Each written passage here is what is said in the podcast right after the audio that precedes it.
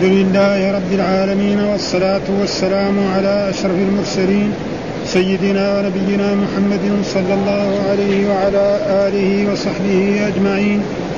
قال الإمام البخاري رحمه الله قال حدثنا صدقة بن الفضل قال أخبرنا يحيى عن سفيان عن خبيب بن أبي ثابت عن حبيب بن أبي ثابت عن سعيد بن جبير عن ابن عباس قال قال عمر أبي نقرأنا وإنا لندع من لحن أبي وأبي يقول أخذته من في رسول الله من في رسول الله صلى الله عليه وسلم فلا أتركه لشيء.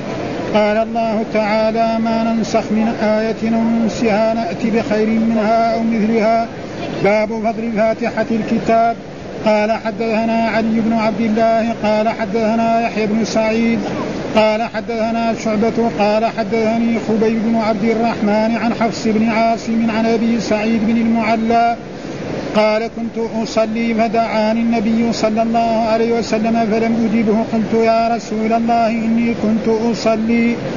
قال ألم يقل الله ألم يقل الله استجيبوا لله وللرسول إذا دعاكم؟ ثم قال ألا أعلمك أعظم سورة في القرآن؟ في القرآن قبل أن تخرج من المسجد فأخذ بيدي فلما أردنا أن نخرج قلت يا رسول الله إنك قلت ألا أعلمك أعظم سورة سورة في القرآن. قال الحمد لله رب العالمين هي السبع المثاني والقرآن العظيم. والقرآن العظيم الذي أوتيته القرآن العظيم الذي أوتيته. قال حدثني محمد بن المثنى قال حدثنا وهب قال حدثنا هشام عن محمد عن معبد عن أبي سعيد الخدري قال كنا في مسير لنا فنزلنا فجاءت جارية فقالت إن سيد الحي السليم وإن نفرنا غيب فهل من كبراق فقام معها رجل ما كنا نأبنه برقية فرقاه فبرأ فأمر له بثلاثين بثلاثين شاة وسقانا لبنا فلما رجع قلنا له أكنت تحسن رقية أو كنت ترقي؟ قال لا ما رقيت إلا بأم الكتاب. قلنا لا تحدثوا شيئا حتى نأتي أو نسأل النبي صلى الله عليه وسلم. فلما قدمنا المدينة ذكرناه للنبي صلى الله عليه وسلم فقال وما كان يدريه أنها رقية؟ أقسموا واضربوا لي بسهم. وقال أبو معمر حدثنا عبد الوارث قال حدثنا هشام قال حدثنا محمد بن سيرين قال حدثنا معبد بن سيرين عن أبي سعيد الخدري بهذا. باب فضل سورة البقرة. قال حدثنا محمد بن كثير قال أخبرنا شعبة عن سليمان عن إبراهيم عن عبد الرحمن عن أبي مسعود عن النبي صلى الله عليه وسلم قال من قرأ بالآيتين وحدثنا أبو نعيم قال حدثنا سفيان عن منصور عن عبد الرحمن بن يزيد عن أبي مسعود رضي الله عنه قال قال النبي صلى الله عليه وسلم من قرأ بالآيتين من آخر سورة البقرة في ليلة كفتاه وقال عثمان بن الهيثم قال حدثنا عوف عن محمد بن سيرين عن أبي هريرة رضي الله عنه قال وكلني رسول الله صلى الله عليه وسلم بحفظ زكاة رمضان فأتاني آت فجعل يحشو من الطعام فأخذته فقلت لأرفعنك إلى رسول الله صلى الله عليه وسلم. فقص الحديث فقال إذا آويت إلى فراشك فاقرأ آية الكرسي ثم لم يزل معك من الله حافظ ولا يقربك شيطان حتى تصبح. وقال النبي صلى الله عليه وسلم صدقك وهو كذوب لا كشيطان. باب فضل الكف قال حدثنا عمرو بن خالد قال حدثنا زهير قال حدثنا أبو إسحاق عن البراء قال كان رجل يقرأ سورة الكهف وإلى جانبه حصان مربوط بشطنين فتغشته سحابة فجعلت تدنو وتدنو وجعل فرسه ينفر فلما أصبح أتى النبي صلى الله عليه وسلم فذكر ذلك له فقال تلك السكينة. باب فضل سورة الفتح. تنزلت بالقرآن. تنزلت بالقرآن. نعم. تلك السكينة تنزلت بالقرآن.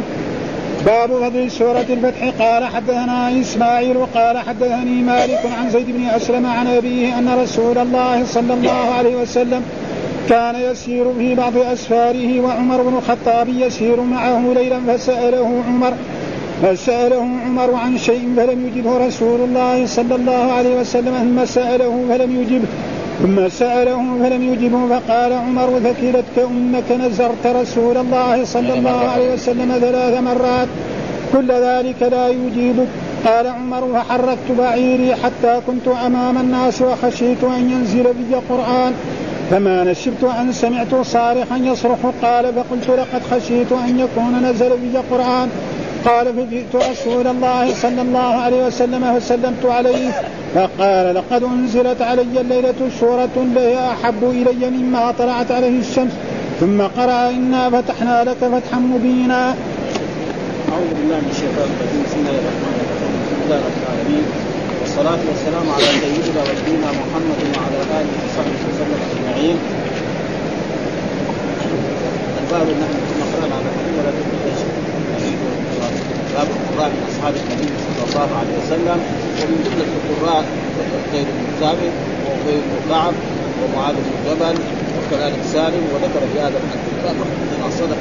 قال أخبرنا يحيى عن سفيان عن شقيق آه، بن ثابت عن سعيد بن جبير عن ابن عباس قال عمر أبي أقرأنا عمر بن الخطاب يقول ابي ولذلك لما كان في الخلافة ورأى الناس يصلون أو جماعات يقول جماعة خمسة أفراد لحال يصلوا التراويح سواء وجمعهم على قال أن الرسول قال أقرأكم إليه. أنتم وأنا لندع من لحم الأبي يعني لحم الأبي معنى الأشياء التي يخالف لأن الأبي كان يرى انه ما في منشور في القرآن. ما في نسخ الايات اللي علمها رسول الله صلى الله عليه وسلم يراها أنها ثابتة ما في نسخ وعمر يحتج عليه الله يقول ما ننسخ من آية أو ننسها نأتي بخير. منها والنسخ القرآن على أنواع. في نسخ اللفظ والمعنى. في آيات كانت موجودة في القرآن يعني شبه مرة في. آيات موجود لفظها ومنسوخ معناها. ها؟ مثل مثلا إن إلينا. إيابه وما عليك إلا البلاغ. هذه الآيات تقرأها لكن إيه يعني آيات الجهاد أننا نقاتل الكفار والمشركين في آيات مثلا حذف لفظها وبقي معناها. ها وهي الشيخ والشيخ إذا سنى يقولون مكانا من الله البتة والله عزيز حكيم فهو كان يرى ما في نفس القرآن. وهو في هذا ناصر فلذلك قال آه عمر استدل عليه قال فلا أترك يعني أي آية اقرانيها رسول الله صلى الله عليه وسلم أنا ما اترك يقولوا منسوخ ما منسوخ أنا ما اترك فعلى كل حال هذا في هذا هو ما أصاب. ها؟ والصحيح أن القرآن فيه مناسخ وفيه منسوخ وفيه أبواب. في العلم كذا في كتب التفسير أو في كتب الحديث في آيات ذلك واستدل عليه. قال ما ننسخ من آية أو ننسى نأتي بخير منها أو مثلها فلذلك هذا معنى ثم ذكر باب فضل فاتحة الكتاب. باب فضل فاتحة. وفي هذا الأول قال فضائل إيه؟ القرآن. أول ترجمة ترجمنا بها البخاري يعني باب فضائل القرآن فضائل القرآن. وهذه الأشياء اللي قدمها كلها ما جاء شيء من القرآن. هذه إيه؟ المقدمه ها؟ مثلا القراء وان القرآن أنزل على سبعة أحرف وأن القراء في القرآن كذا وكذا. فهذه إيه؟ زي مثلا في اللغة العربية مثلا واحد يقرأ في النحو يقرأ مثلا باب الإعراب يقرأ مثلا آه، يعني الإعراب يعني الذي بالحركات الظاهرة وبالحروف وغير ذلك ثم بعد ذلك يجي إيه؟ الشيء المقصود بإيه؟ بالنحو وهو المرفوعات المنصوبات المجروات المبنيات. فدحين يعني تقريبا إيه؟ في فضل أول شيء أعظم سورة في القرآن فاتحة الكتاب فلأجل ذلك ذكر في هذا يعني إيه؟ باب فضل فاتحة الكتاب. ما هي فاتحة الكتاب؟ هي الحمد لله رب العالمين الرحمن الرحيم. مالك يوم الدين إياك نعبد وإياك نستعين. ولها فضل عظيم فصل في الرقية وأنها يعني القرآن قال ولقد آتيناك سبعا من المثاني السبع المثاني ليش سبع المثاني؟ لانها سبع آيات. ها؟ والقرآن العظيم. وأعطيناك كذلك فهذا من عطف العام على الخاص. يعني الله اعطى الرسول السبع المثاني التي هي الفاتحة والفاتحة تتضمن ما يتضمنه القرآن. فيها التوحيد وفيها التوحيد الذي هو توحيد الربوبية والألوهية والأسماء والصفات. ها وفيها كذلك يعني ما يدل على الأمر بالنهي ها والدعاء اهدنا الصراط المستقيم. فلذلك قال باب فاتحة الكتاب يقول هذا باب ببيان فضل فاتحة الكتاب وفي بعض النسخ باب فضائل فاتحة الكتاب وفي بعضها باب فضل الفاتحة. ومن أول قول باب فضائل القرآن إلى هنا ليس في شيء يتعلق بفضائل القرآن نعم يتعلق بأمور القرآن وهي التراجم التي ذكراها ثم ذكر الحديث حدثنا علي بن عبد الله وهو المدينة. حدثنا يحيى بن سعيد قال حدثنا شعبة قال حدثني حبيب بن عبد الرحمن عن حفص عن عاصم عن أبي سعيد المعلى قال كنت أصلي يعني كان يصلي نافلة أو يصلي فريضة فدعاني النبي صلى الله عليه وسلم فلم أجب. يعني قال له يا يا سعيد. يا يا, يا أبا سعيد يا أبا سعيد ناداه الرسول فلم يجب. يعني حتى يغلق صلاته. فلما غدا الصلاة أتى لرسول الله صلى الله عليه وسلم فقال كنت أصلي. فقال له الرسول صلى الله عليه وسلم أما سمعتكم الله الذين آمنوا استجيبوا لله وللرسول إذا دعاكم لما يحييكم آية في سورة الأنفال. يا أيها الذين آمنوا استجيبوا لله وللرسول إذا دعاكم لما فإذا دعا الرسول أي شخص ولو كان في الصلاة ها يترك الصلاة وأما إذا دعاه غير الرسول فقد حصل ذلك تخطر لنا في قصة جريج انه كان جاءته أمه ودعته وكان يصلي فدعت عليه القتل فلأن ذلك قال استجيبوا لله والرسول إذا دعاكم. ثم قال ألا أعلمكم؟ يعني جاء الرسول في المسجد فقال له الرسول ألا اعلمك أعظم سورة في القرآن؟ ها ألا هذا حرف تنبيه؟ ها يعني عرض أو حرف تنبيه ألا اعلمك أعظم سورة في القرآن قبل أن تخرج من المسجد؟ فاخذ كان يسمع رسول الله صلى الله عليه وسلم فلما أردنا أن نخرج قلت يا رسول الله إنك قلت لو علمنك أعظم سورة من القرآن. قلت لي تعلمت سؤال الان تريد أن تخرج فقال الحمد لله رب العالمين. إلى آخره. ها؟ وهي سورة فاتحه الكتاب وهي السبعة ليس من سبع المثال لأنها تسلم في كل ركعه ها؟ وجاء في الأحاديث الصحيحة لا صلاه لمن لم يقرأ بفاتحه الكتاب. أي إنسان يصلي صلاه لا يقرأ بفاتحه الكتاب فصلاته باطله و والأئمة تقريبا يعني أكثر الأئمة على انه لابد الإمام والمنفرد لابد أن يقرأ الفاتحة. أما المأموم فهذا فيه خلاف. نعم الإمام لابد يقرأ الفاتحة. فاذا ما قرأ الفاتحة صلاته باطلة. المنفرد إذا ما قرأ الفاتحة صلاته باطلة؟ لأنه لا صلاة. وهناك من الأئمة من يرى أن كل مصلي لا يقرأ فاتحة الكتاب صلاته باطلة سواء كان اماما أو ماموما أو منفرد وهذا مذهب الإمام الشافعي رحمه الله تعالى. وكذلك الإمام البخاري. نعم. وان يستدل بذلك لا صلاة لمن لم يقرأ بفاتحة الكتاب وقال الرسول شخص لعلكم تقرؤون خلف اذا قالوا نعم. قال لا تفعلوا إلا بأم الكتاب فإنه لا صلاة لمن لم يقرأ. ها؟ والإمام البخاري مر علينا في الصلاة باب وجوب قراءة الفاتحة. يقول كذا باب وجوب قراءة الفاتحة وساق الأحاديث اللي مثل هذا وله يعني جزء خاص. كتاب يعني خاص إيه؟ لأن لابد من الفاتحه وهناك من الأئمة من يرى أن إذا كان في الصلاة جهريه لا يلزم قراءة الفاتحة. يسمع لأن الإمام يقرأ وأنت تقرأ؟ قالوا بعد ها؟ والقرآن يقول قرئ القرآن فاستمعوا له وأنصتوا. وقد فسر ذلك الإمام أحمد. يعني إذا قرأ الإمام الفاتحة في الصلاة فاستمعوا لقراءته وأنصتوا. أما هو يقرأ وأنت تقرأ؟ فما يصير له معنى ابدا. ولاجل ذلك الاحسن الإنسان المسلم يحرص أن يقرأ الفاتحة سواء كان اماما أو ماموما أو منفرد فيكون صلاته إيه؟ هذا على الصواب ويكون يعني متفق مع جميع الأئمة وجميع المذاهب يكون هذا وإذا ما قرأ في الصلاة الجهرية نرجو أن تكون صلاته صحيحة ما دام أن أحد من الأئمة الامام أحمد والأحسن ولذلك نقول له ها عظم سورة من القرآن قال الحمد لله رب العالمين وهي تشتمل على كل القرآن. يعني هي المقدم ها؟ الحمد لله رب العالمين. أول الثناء لله ثم رب العالمين الرحمن الرحيم. هذا صفة. مالك يوم الدين هذا صفة. ثم بعد ذلك إياك نعبد وإياك نستعين. هذا إيه؟ توحيد الالوهيه ها؟ وما جاء في الحديث. قسمت الفاتحة بيني وبين عبدي قسمين فإذا قال العبد الحمد لله قال حمدا لربي وإذا قال رب العالمين قال اثنى علي عبدي وإذا قال مالك يوم الدين قال مكي وإذا قال إياك نعبد وإياك نستعين قال هذا بيني وبين عبدي وإذا قال اهدنا الصراط قال هذا لعبدي ولعبدي ما سال ها؟ وهل البسمله من الفاتحة؟ هذا فيه خلاف بعض من الأئمة كالامام الشافعي يرى أنها من الفاتحه وأي شخص لا يقرأ بسم الله الرحمن الرحيم ولكن الأحاديث يعني تقريبا ما تدل. مثلا مما يدل على ذلك يقول الله تعالى في الحديث إذا قال العبد الحمد لله. لا قال إذا قال بسم الله هذا يدل على أن بسم الله الصحيح أن بسم الله آية من القرآن وآية من سورة النمل هذا اتفاق آية من سورة النمل وآية من كل القرآن. لكن قال آية من الفاتحة هذا فيه خلاف. ها؟ فصح الأقوال أنها ما في ولو ما قرأ.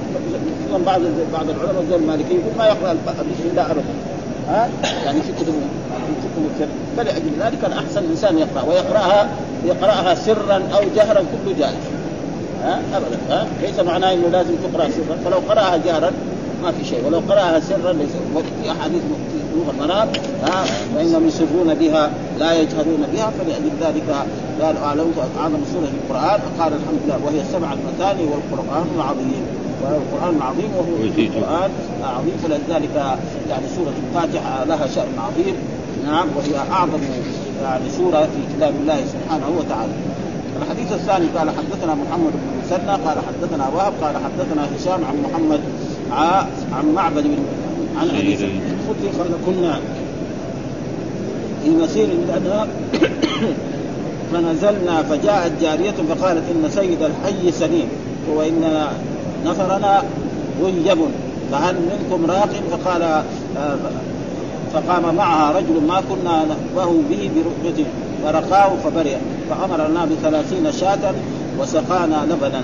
فلما رجع قلنا له أكنت تحسن الرقية أو كنت ترقى؟ قال لا ما رقيت إلا بأم الكتاب قلنا لا تحد لا تحدث شيئا حتى نأتي أو نسأل النبي صلى الله عليه وسلم فلما قدمنا المدينة ذكرنا له ذكرنا للنبي صلى الله عليه وسلم فقال وما يدريه أنها رقية. الحديث يقول هنا قال كنا في مسير يعني في سفره من السفرات. آه كنا خرجنا لغزوة أو لأمر من رسول الله صلى الله عليه وسلم أو غير ذلك. فنزلنا مكانا فجئنا لهؤلاء العرب فقلنا لهم ضيفونا. يعني نحن ضيوف اكرمونا أعطونا شيء من طعام أو شراب فأبوا أن يعطوا فذهبنا بعيدا وجلسنا هناك. ها؟ فلدغ سيدهم سيد الحي ورئيس القبيلة لدغته عقرب أو حيه أو أو ثعبان. نعم فجعلوا كل دواء هناك عندهم ما نفع. فقال بعضهم لبعض ممكن هذول القراء يكون عندهم دواء. فجاءوا إليهم فجاءت هذه الجارية وقالت إن يعني حيا سليم معناه لدير وهذا تفاؤل. ها؟ يعني آه، وإلا هو لازم نقول إيه؟ إنه لدير ولكن هم عشان التفاؤل يقول إيه؟ أنه سليم.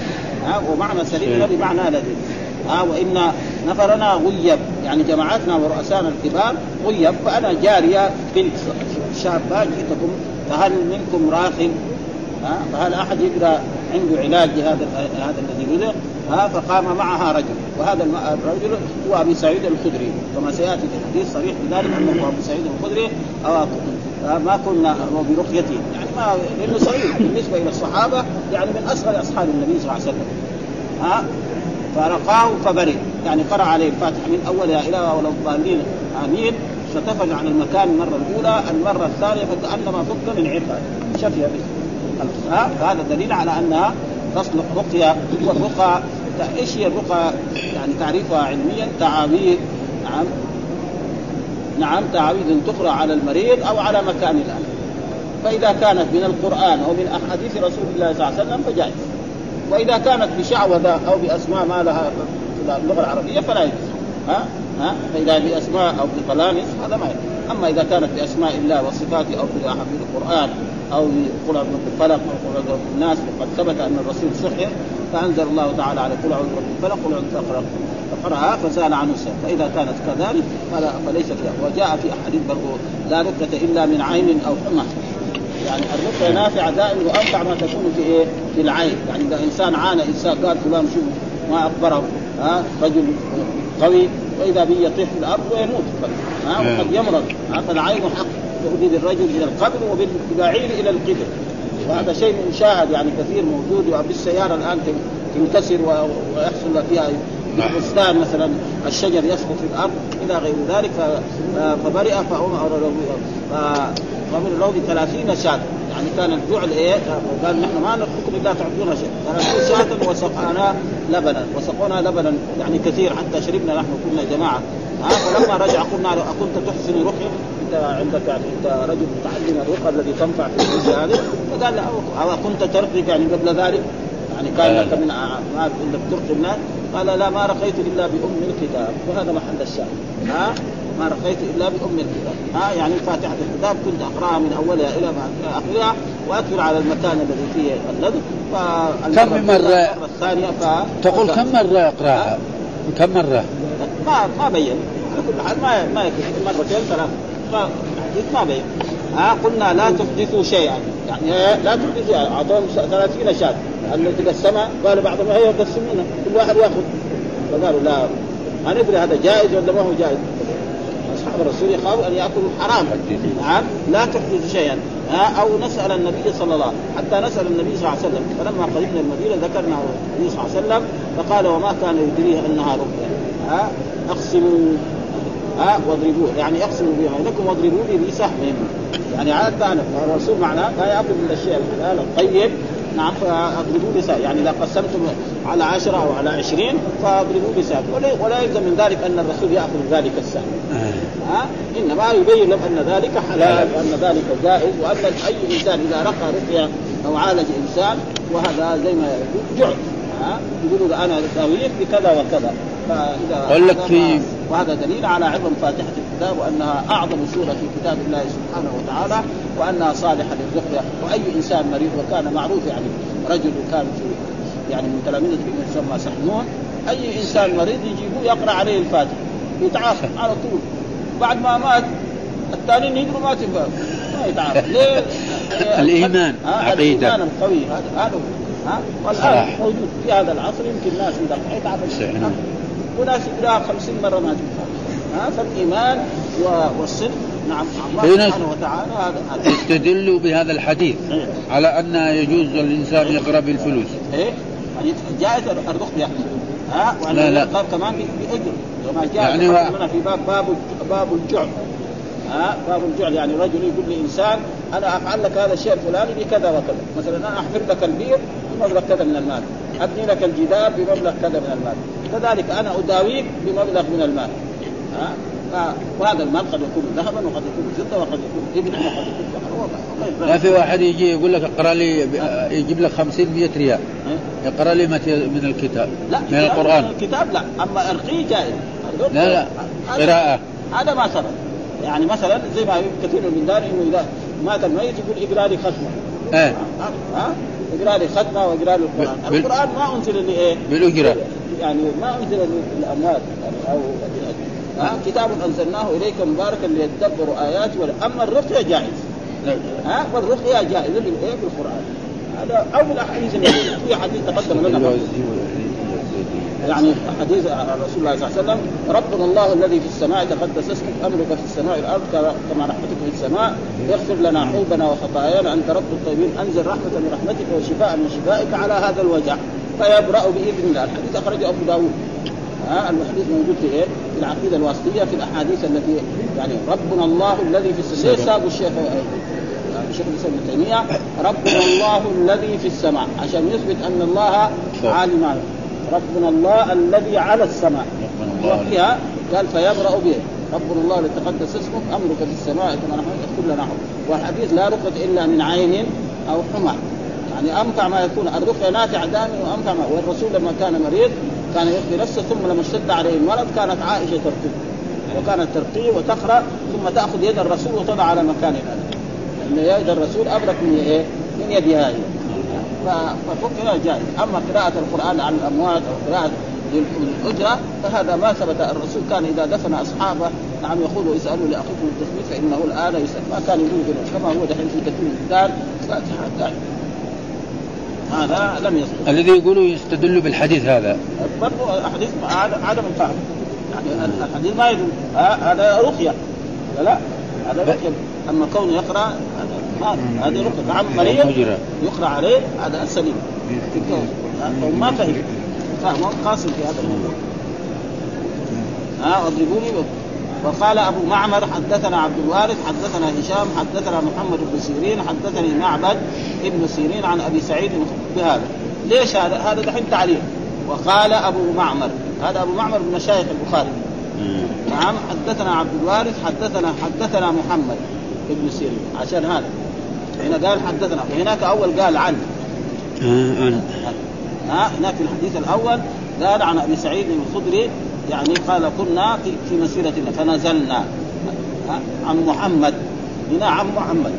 هنا قال حدثنا. ودائما العنعنة هذه عند المحدثين ها يعني تدليس.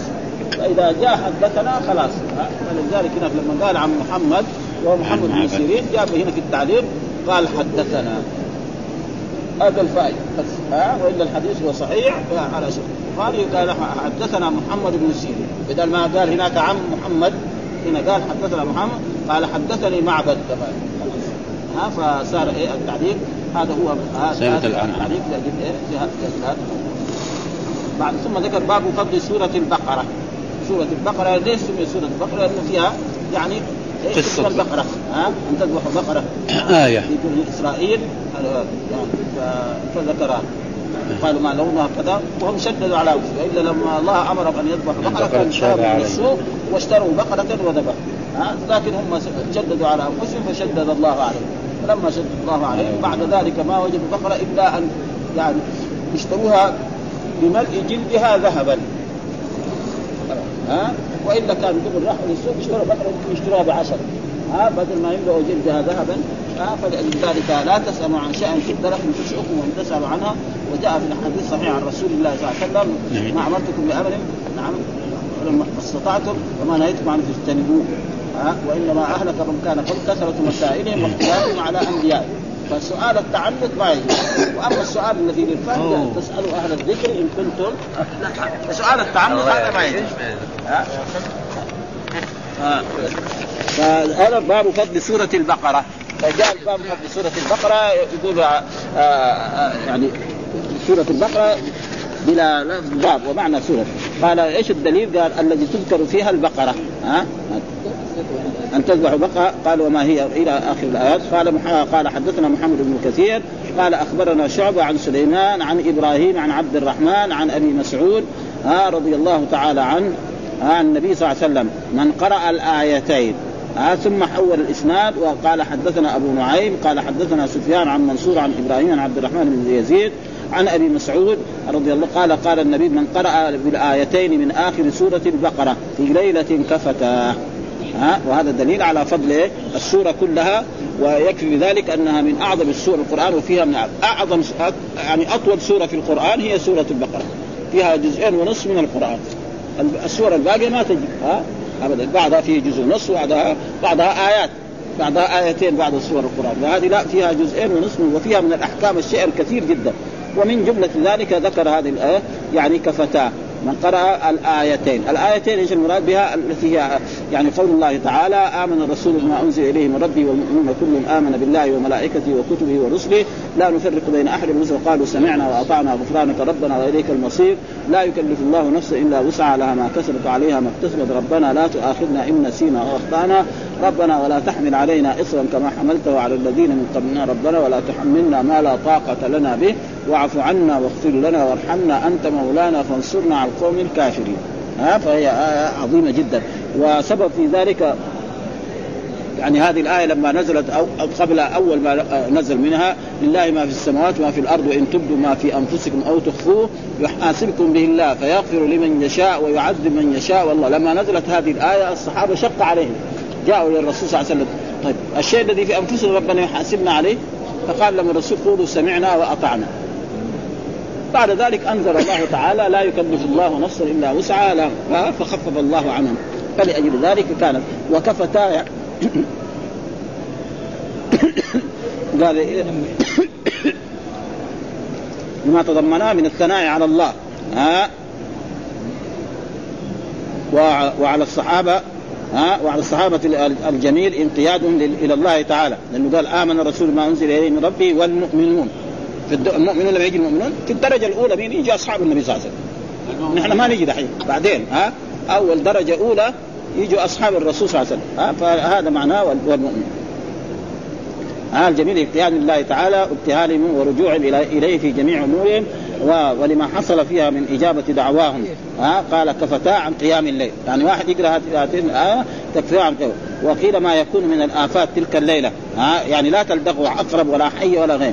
وقيل من الشيطان وشر وقيل كفتاه من حزبه. إذا كان رجل دائما يقرأ يعني عادة يصلي ركعتين أو أربع ركعات أو ستة وفذلك اليوم لم يقم فإنها تكفيه عن ذلك. ها هنا. وإن كان له حزب من القرآن وقيل حسبه بها أجرا وفضلا. وقيل أقل ما يكفي قيام الليل آيتان مع أم القرآن. دفعتا عن اقاربهما شر الإنس والجن. وقال قال النبي كفتا عن قراءة سورة الكهف وآية الكرسي. وهذا فلذلك كفتا وهي يعني آيات عظيمة وهي آمن الرسول بما أنزل إليه من ربه والمؤمنون كل آمن بالله وملائكته وكتبه ورسله لا نفرق بين أحد من رسله وقالوا سمعنا وأطعنا غفرانك ربنا وإليك المصير لا يكلف الله نفسا إلا وسعها لها ما كسبت عليها ما اكتسبت ربنا لا تؤاخذنا إن نسينا أو أخطأنا ربنا ولا تحمل علينا إسرا كما حملته على الذين فلما قال ربنا لا تؤاخذنا قال الله قد فعلت. ها وجاء في الحديث الصحيح الذي تقدم لنا في دراستنا رفع عن أمة الخطأ والنسيان وما استكرهوا عليه. ها؟ أي إنسان يكره على ينسى فلا إذا فعل ذلك. وقال عثمان. تقول يصلي الوتر ويقنط بهذه الآية. ها؟ يجوز؟ ها؟ جاي. مو لازم إلا هذه السور. يعني مو لازم انه أن الوتر لا يقرأ إلا في سبح اسم ربك الأعلى وقل يا أيها الكافرون وقل والله. ما ها؟ لا لا هذه يقنط بالآية. ها؟ الذي آخر سورة البقرة. يعني, يعني يدعو؟ اذا دعا بها ما, ما في شيء على كل حال ها؟ يعني كونه بس إنه يعني يظن إنه مثلا القنوت لابد يكون أو الوتر لازم يكون يسبح أو يقول يا الكافرون لا ها؟ ولذلك مرات بعض الأئمة لو قرأ ذلك يكون من أحسن. وقال عثمان وهذا تعليق. وهذا الحديث رواه الإمام البخاري في عدة مرات تقدمت لنا. لكن هنا دحين رواه يعني يظن الإنسان يعني وقال عثمان بن الهيثم حدثنا عوف عن محمد بن سيرين عن أبي هريرة ها رضي الله قال وكلني رسول الله. يعني جعلني وكيل أجمع الزكاة. يعني الرسول أمر الصحابة أي إنسان عنده زكاة الفطر يأتي بها لأبي هريرة في المحل الفلاني. لما جاء آخر رمضان أمر الرسول اصحابه أي إنسان عنده زكاة الفطر يأتي بها لأبي هريرة في المحل الفلاني. فكان كل الصحابة يأتون بذلك. الذي عنده تمر صاع من تمر أو صاع من شعير أو صاع من هذا يأتي به لأبي وكان أبو هريرة يجمع ذلك في مكان ويضعه. ثم بعد ذلك يأتي الرسول والرسول يأمره أن يوزعه على على المحتاجين وعلى الفقراء والمساكين. قال وكلني رسول جعلني جعلني وكيل. بحفظ زكاة رمضان، إيش زكاة رمضان؟ زكاة الفطر. الذي تدفع في إيه؟ في آخر يوم من رمضان أو قبل رمضان آه قبل العيد بيوم أو يومين وأفضل وقت لإخراجها بين صلاة الفجر وصلاة العيد. فأتاني آت يعني بينما هو يحفظها فجعل يحثو من الطعام. يعني يحثو من هذا التمر فأخذت مسك ها؟ فاخذته وقلت لأرفعنك إلى من أكل الشيء حرامي تأخذ إيه؟ حق المؤمنين وحق ما ها؟ فقص الحديث. قص الحديث قال له هذاك أنا رجل ضعيف وأنا فقير وأنا مسكين وأنا عندي أولاد وعندي هذا. فأطلقه. على كل حال ما خلاه يأخذ شيء. ها؟ يعني ترك. ها؟ فلما جاء للرسول صلى الله عليه وسلم قبل أن يخبر الرسول قال للرسول ما فعل أسيرك البارح. يعني قبل أن يخبر الرسول بذلك قال له الرسول ما فعل أسيرك البارح. قال والله ادعى انه الفقر والمسكين وأنه عنده عائلة وعنده أطفال صغار وأيتام مثلا. آه قال صدقك وهو كذوب ها؟ ها؟ يعني ها؟ وسيعود. كذاب ها؟ المرة الثانية كمان جاء المرة الثانية. والمرة الثالثة ثم المرة الثالثة قال له إذا تريد أن ناتك اقرأ آية الكرسي. ها? اقرأ آية وهي الله لا إله إلا هو الحي القيوم. لا تأخذه سنة ولا نوم. له ما في السماوات وما في الأرض. من ذا الذي يشفع عنده إلا بإذنه. يعلم ما بين أيديهم وما خلفهم. ولا يحيطون بشيء من علمه إلا بما شاء. وسع كرسي السماوات والأرض ولا يؤود حفظهما وهو العلي العظيم. وهذه آية الكرسي كذلك ثبت في أحاديث يمكن مرت علينا أن أن الرسول صلوات الله وسلامه عليه قال لأبي بن كعب أخبرني عن أعظم آية في كتاب الله. فقال أبي بعد ما سكت قليل قال آية الكرسي. قال ليهنك أبا المنذر هذا العلم. يعني تشجيع منه. ها ليهنك أبا المنذر هذا العلم. ها إنك رجل ذكي وأنك فاهم. لأن الرسول سأله سؤال. ها فقال له هو آية الكرسي. فقال له ليهنك يكنيه الرسول صلى الله عليه وسلم. ها أبا المنذر هذا العلم فلذلك فقال آية الكرسي ولا يزال. وجاءت في أحاديث أن الإنسان إذا قرأ لم يزل عليه من الله حافظ ولا يقربه شيطان حتى يصبح. ها؟ ولو يعني مسلم يقرأ يمكن العقرب لو مشى على بطن ما ينتهي بس يكون مؤمن يعني ها؟ يكون مصدق. أما إذا كان لا يبغى يجرب ما ينفع. لأنه ما آمن ها؟ كلام الرسول هذه يؤخذ قضية مسلمة. أما كلام الأطباء هذا إذا جاء المرة الأولى نأخذ الحبات حقته والمرة الثانية ما تنفع نرمي هي في المزابل خلاص هذا ها؟ فإذا آمن بها فإنها تنفعه. ها؟ لن يزال من معك من الله ولا يقربك شيئا. حتى فقال صدقك وهو كذوب. صدقك أن هذه آية الكرسي تحفظك وهو كذوب. أنت تعرف هذا مين هو؟ قال له ذاك الشيطان. إما الشيطان هو أو الشيطان الذي هو العام. فلذلك يعني الانسان من ذلك الرسول صلوات الله وسلامه عليه علمنا يعني تعاويذ يقرأها الإنسان إذا أراد ينام. ها؟ منها هذه آية الكرسي ومنها مثلا الفاتحة ومنها قل أعوذ برب الفلق وقل أعوذ برب الناس ويقول باسمك ربي وضعت جنبي ارفعه نعم امسكت رزقك احفظها وإن سلت فاحفظها ما تحفظ عبادك الصالحين. إلى غير ذلك فيها كذلك يعني كثير من الأذكار. ها؟ فقال وهو كذوب وذاك شيطان. فلذلك يقول يا أبا هريرة ما فعل اسير قلت شكى حاجة شديده يا رسول الله وعيالا فرحمت فخليت سير قال أما إنه قد كذب وسيعود. فعاد إليه ثلاثة وقال في الثالثة إذا أويت من آه من الصلاة آه من الصلاة بدون المد.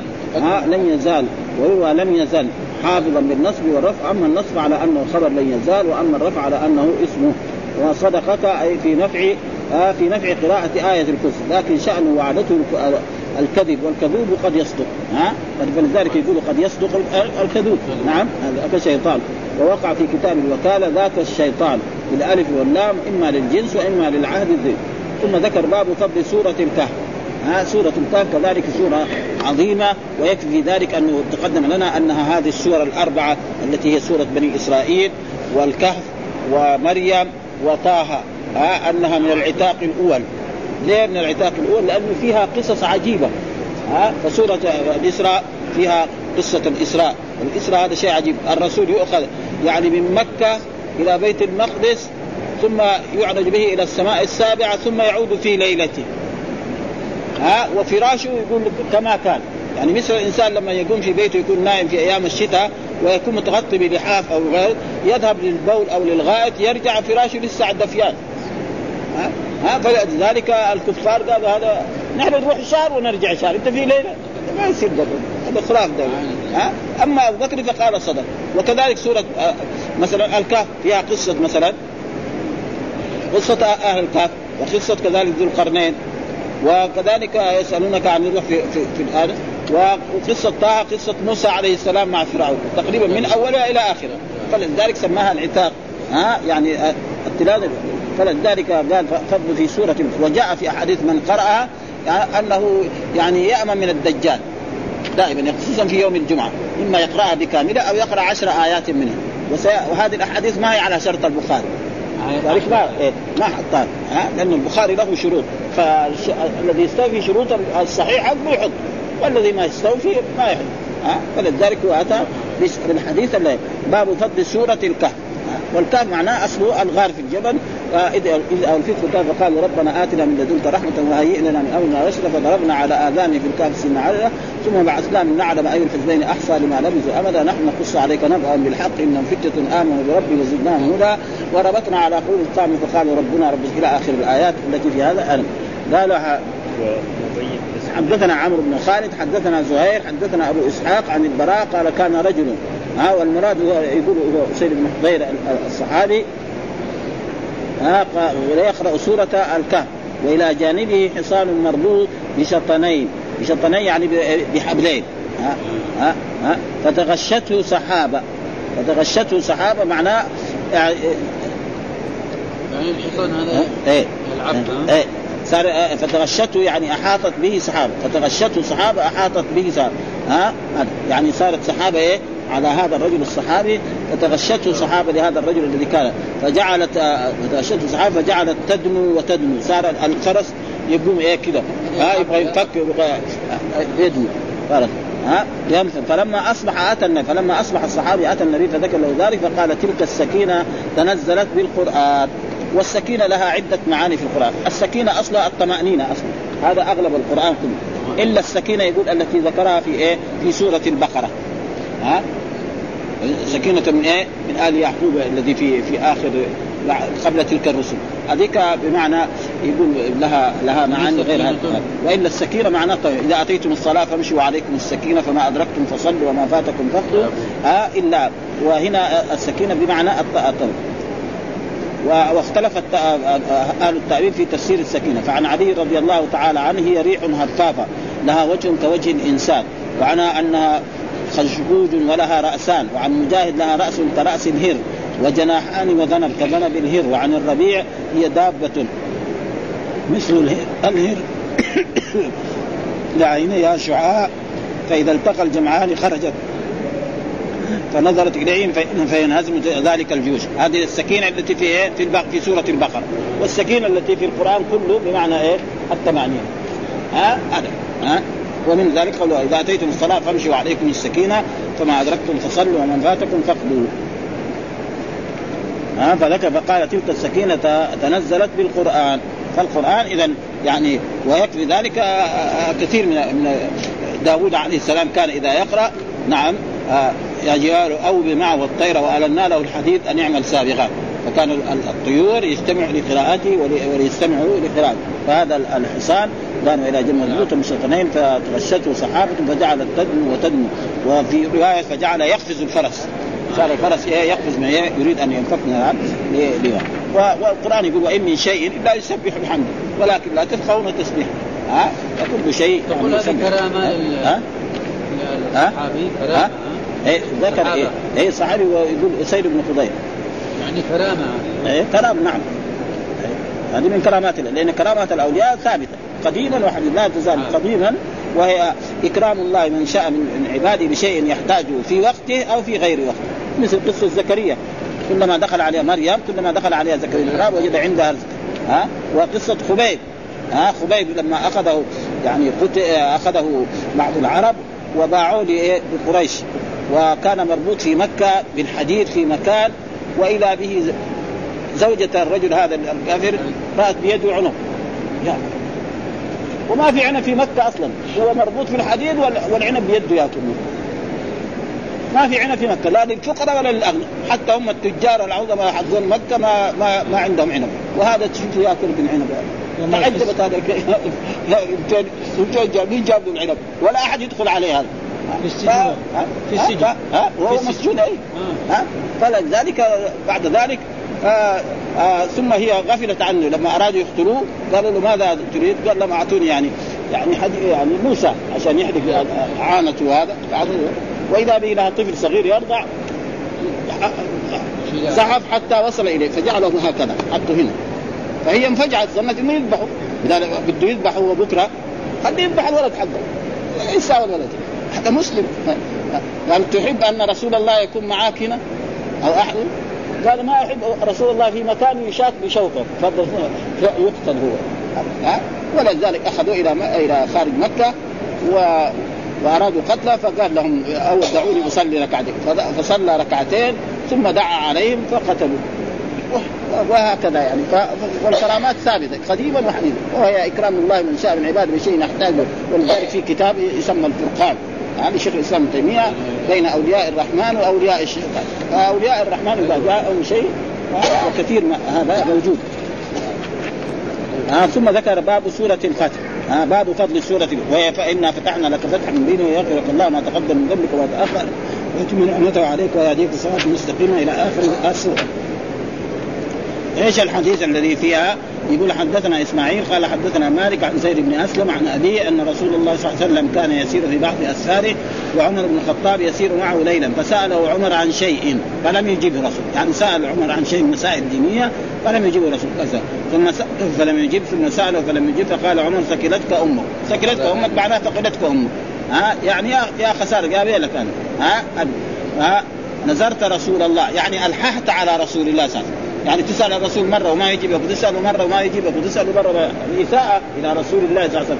الرسول يجب أن يحترم فإذا سألت مرة ما أجابك تسكت عنه. تسأله ثلاث مرات ولا يجيبك معناه إنك انت ارتكبت ذنبا من الذنوب. ها؟ فلذلك معناه نظرت لرسول الله صلى الله عليه وسلم. وكل ذلك قال عمر فحركت بعيري حتى كنت أمام الناس. يعني وخشيت أن ينزل في قرآن. ينزل فيها قرآن. نعم فما نشبت ان سمعت صارفا يصرخ. قال فقلت لقد خشيت أن يكون نزل في قرآن. ها قال فجئت رسول الله صلى الله عليه وسلم. فسمع واحد يقول يا عمر بن الخطاب يا عمر بن الخطاب. فجاء إلى الرسول صلى الله عليه وسلم وخشي يكون نزل في آيات مثل الآيات التي نزلت في المنافقين. إذا جاءك المنافقان نشر إنك لرسول الله والله ها قل المخلفين من الأعراض إلى غير ذلك من الآيات التي فيها ذم المنافقين. فلما جاء إلى الرسول صلى الله عليه وسلم فجئت فسلمت عليه فقال قد أنزلت علي الليلة سورة لهي أحب إلي مما طلعت عليه الشمس. وهذه السورة فيها فضل عظيم. القرآن ذكر فيها إنا فتحنا لك فتحا لأن هذه السورة نزلت بعد إيه؟ بعد سورة بعد فتح ها؟ ومعلوم التمر بالنسبة للعربي وبالنسبة لذاك الوقت. شيء كبير. هنا قبل لا تجي الفواكه الجديدة هذه كل بيت فيه تمر، الحين ما في بيوت ولا يبغوا التمر، تشتري أولاد التمر ما يبغوا التمر، ها؟ وإلا أول ما في إلا التمر، ها؟ إلى قريب هنا يعني. والحمد لله رب العالمين وصلى الله وسلم على نبينا محمد وعلى آله وصحبه وسلم.